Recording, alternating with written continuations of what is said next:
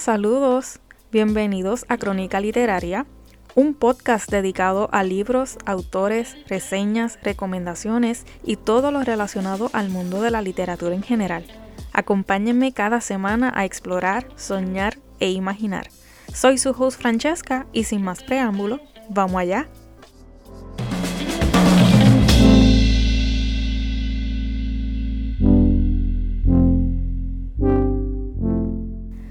Hola, espero que se encuentren bien. Bienvenidos a una semana más, un nuevo episodio. Antes de comenzar, les quiero dar las gracias a todos ustedes por el apoyo que me han brindado en las pasadas semanas, tanto en el podcast como en mis redes sociales. Qué lindo es ser parte de esta comunidad literaria que tantas puertas me ha abierto y que a tantas personas talentosas y apasionadas me ha permitido conocer en tan corto tiempo. Gracias de corazón, son los mejores, nunca cambien. bueno, para el podcast de hoy quise traerles un tema algo diferente. Obviamente sobre libros, pero no un libro en particular. No sé si a ustedes les pasa, pero cuando a mí me preguntan qué es un libro, rápido pienso de manera literal y automáticamente visualizo un objeto rectangular con portada, contraportada, lomo y páginas. Pero, ¿qué sabemos sobre sus componentes, características y orígenes? Son pocas las veces que nos hacemos este tipo de preguntas y por eso me di a la tarea de buscar información y no tienen idea la cantidad de cosas que aprendí y que me gustaría compartir con ustedes. Así que voy a comenzar por lo más básico. ¿Qué es un libro? Científicamente hablando, un libro es un conjunto de hojas de papel o algún material semejante que al estar encuadernadas forman un volumen. Generalmente se conoce como libro a toda obra literaria o de cualquier otro tipo que cuenta con la extensión necesaria para formar un objeto concreto que lleva adentro información, ya sea en forma de letras o dibujos. La palabra libro proviene del latín liber, que es un término vinculado a la corteza del árbol. Es un tejido muy delgado que transporta los nutrientes elaborados mediante la fotosíntesis. Y si han pasado demasiados años de cuando estudiaste lo que era la fotosíntesis y no sabes lo que es, pues no te preocupes, yo te recuerdo lo que es la fotosíntesis. La fotosíntesis es el proceso químico que consiste en la conversión de materia inorgánica a materia orgánica gracias a toda la energía que aporta la luz del sol. Existe en el mundo millones y millones de libros con historias alucinantes esperando a ser leídas. Historias de amor, guerra, engaños, fantasía, suspenso, terror y de cualquier otro tema que podamos imaginar y que sea susceptible para ser impresa sobre las hojas de estos maravillosos objetos. Miles de historias, cuentos, novelas, recetas e investigaciones pueden encontrarse almacenadas en las estanterías de las librerías y bibliotecas. El libro en sí también tiene su propia historia. El primer libro puede haber tenido su origen en la antigua Mesopotamia, que es una región del Asia Occidental ubicada entre los ríos Tigris y Éufrates.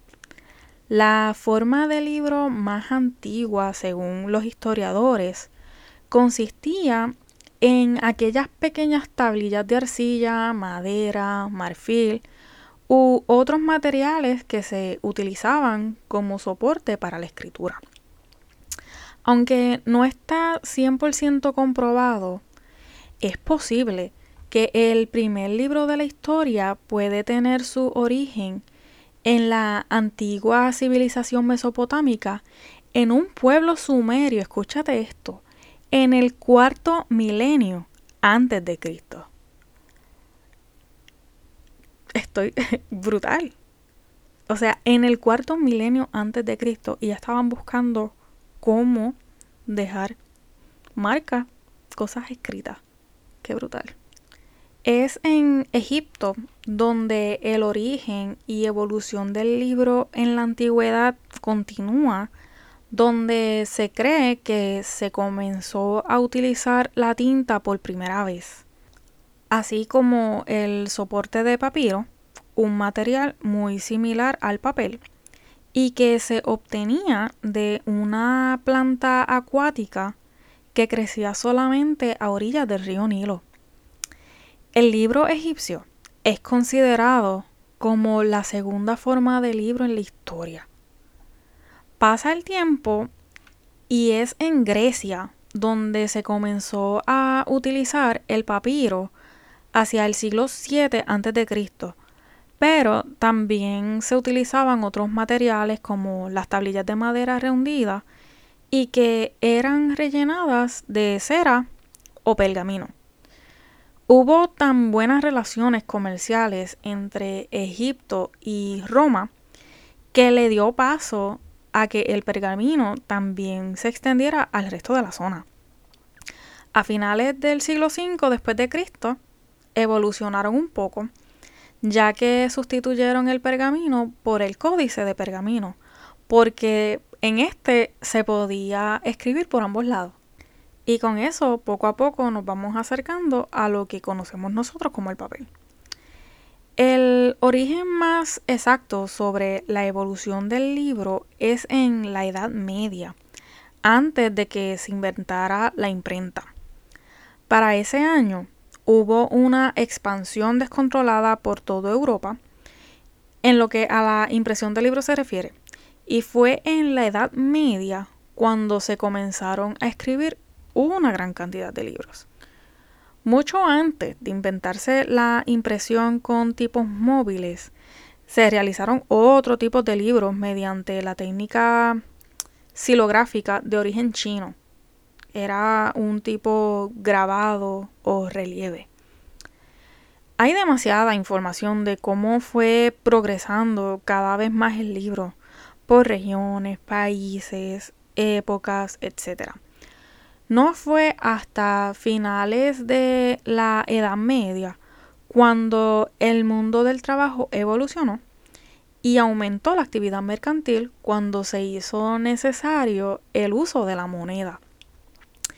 En el trayecto del final de la Edad Media y el, y el comienzo perdón, de la Edad Moderna fue cuando apareció una máquina para la impresión de textos y era más rápido y eficiente y esta sin duda fue la, la imprenta por el alemán Johannes Gutenberg, mejor conocido como el padre de la imprenta. Y esto fue en el 1440. Gutenberg completó lo que se conoce como la primera impresión de tipos móviles. Y esta fue la Biblia de Gutenberg. Y esto está súper interesante porque fue el primer libro impreso en la historia y se imprimió con un total de 42 líneas por cada página.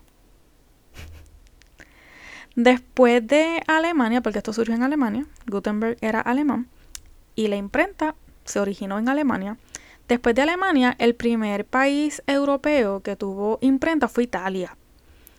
En Francia se introdujo para el 1470, los Países Bajos en 1473 y Amberes en 1481.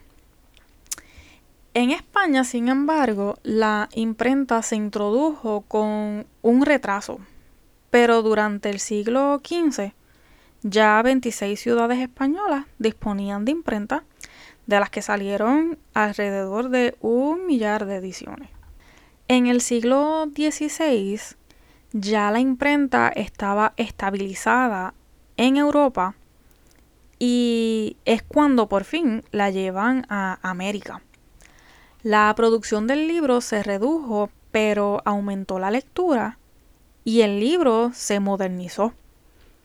Estos cambios se produjeron debido a la expansión de la oferta bibliográfica, al humanismo, a la reforma y a la contrarreforma que usaron la imprenta como un medio para difundir ideas.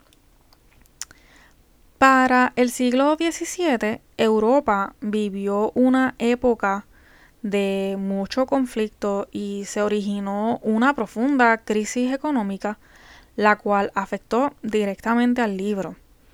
Como se catalogaba un medio para difundir ideas, pues disminuyó su comercio. Entonces apareció un mercado negro de libros y la producción editorial y las importaciones se grabaron con unos impuestos demasiado altos. Para esa época no tenían nada de cuidado en la producción del libro, que la calidad de la tinta y el papel eran pésimas. Las portadas eran poco resistentes, los títulos eran demasiado largos, había errores en los nombres de los autores, dejaban marcas de imprenta, los índices estaban mal enumerados, etc. Un reguero en el siglo XVIII, que es el llamado siglo de las luces, prevalecía una mentalidad que hacía de la ciencia y la razón verdades cuestionables. Entonces, las nuevas ideas se difundían a través de tertulias. Las tertulias eran como unas reuniones que tenían lugar en academias o sociedades de amigos y ahí se dialogaba. Se consiguieron mejores técnicas en cuanto a la imprenta y la tipografía. Y entonces los libros que se imprimieron pues eran, eran mejor, eran más legibles, las tintas de mejor calidad y el papel de mejor acabado. Ya para el siglo XIX se vieron unos cambios bastante drásticos la expansión demográfica y la educación obligatoria en muchos países europeos hicieron que el número de lector creciera y de personas alfabetizadas. Este siglo fue el siglo del esplendor para la prensa periódica porque tuvo un rol muy importante en la afición a la lectura. La prensa además fue el motor que impulsó los cambios tecnológicos de la imprenta industrial. Para el siglo XX ya se experimentaban grandes cambios, especialmente a partir de la segunda mitad del siglo. La informática y el Internet pues contribuyeron a la industria editorial. El libro dejó de tener su formato tradicional para adoptar nuevas formas y plantearon grandes cambios en los, hábitos de lectura. El libro en sí sufrió una serie de cambios sociales y no de manera negativa, pero la generalización de la alfabetización, la educación y el aumento demográfico motivaron el aumento de la lectura. También hubo avances tecnológicos y mecánicos que fueron desplazados por la electrónica, como lo fue la escritura, la ilustración, la impresión y la encuadernación. El verdadero logro, por así decirlo, vino con la irrupción del Internet, obviamente, y las publicaciones en línea aparecieron pues nuevas formas de edición y se vio nacer el libro electrónico para los años 90. Esto fue un hito en la industria editorial, ya que incorporó tres características del libro, la hipertextualidad, la multimedia y la interactividad. En la actualidad, el libro electrónico es uno de los grandes avances de la tecnología. La digitalización de los libros y su paso del papel a la pantalla pues ha supuesto la posibilidad de crear enormes bibliotecas sin la necesidad de grandes espacios o la opción de ofrecer miles de libros gratuitos sin necesidad de adquirirlos físicamente. Hasta aquí sería lo que yo llamaría historia y evolución del libro, pero la realidad es que el libro no ha dejado ni dejará de evolucionar. Se le ha echado la culpa a las nuevas tecnologías el que ya no se lean libros impresos como antes, pero gracias a las redes sociales y a las aplicaciones existen cientos de formas de leer un libro. Y no dejemos de lado que aún existe una comunidad grande que no tiene planes de dejar caer la lectura por entretenimiento. Y la mejor forma de atraer más personas a este lado mágico es con lo que está de moda. Cuando me encontraba pensando sobre posibles temas para este episodio, una de las preguntas que me hice fue cómo puede un libro hacerme sentir tantas emociones si ni siquiera conozco su historia y su origen? Me di cuenta de que con esa pregunta ya había encontrado el tema perfecto. Porque son tantas las cosas que nos apasionan y que conocemos poco o nada sobre sus historias. Sin duda, el libro más que un objeto, es una herramienta para la formación de la humanidad que vino para quedarse. Podrán seguir pasando los siglos, el libro seguirá evolucionando, pero su contenido quedará escrito para toda la vida.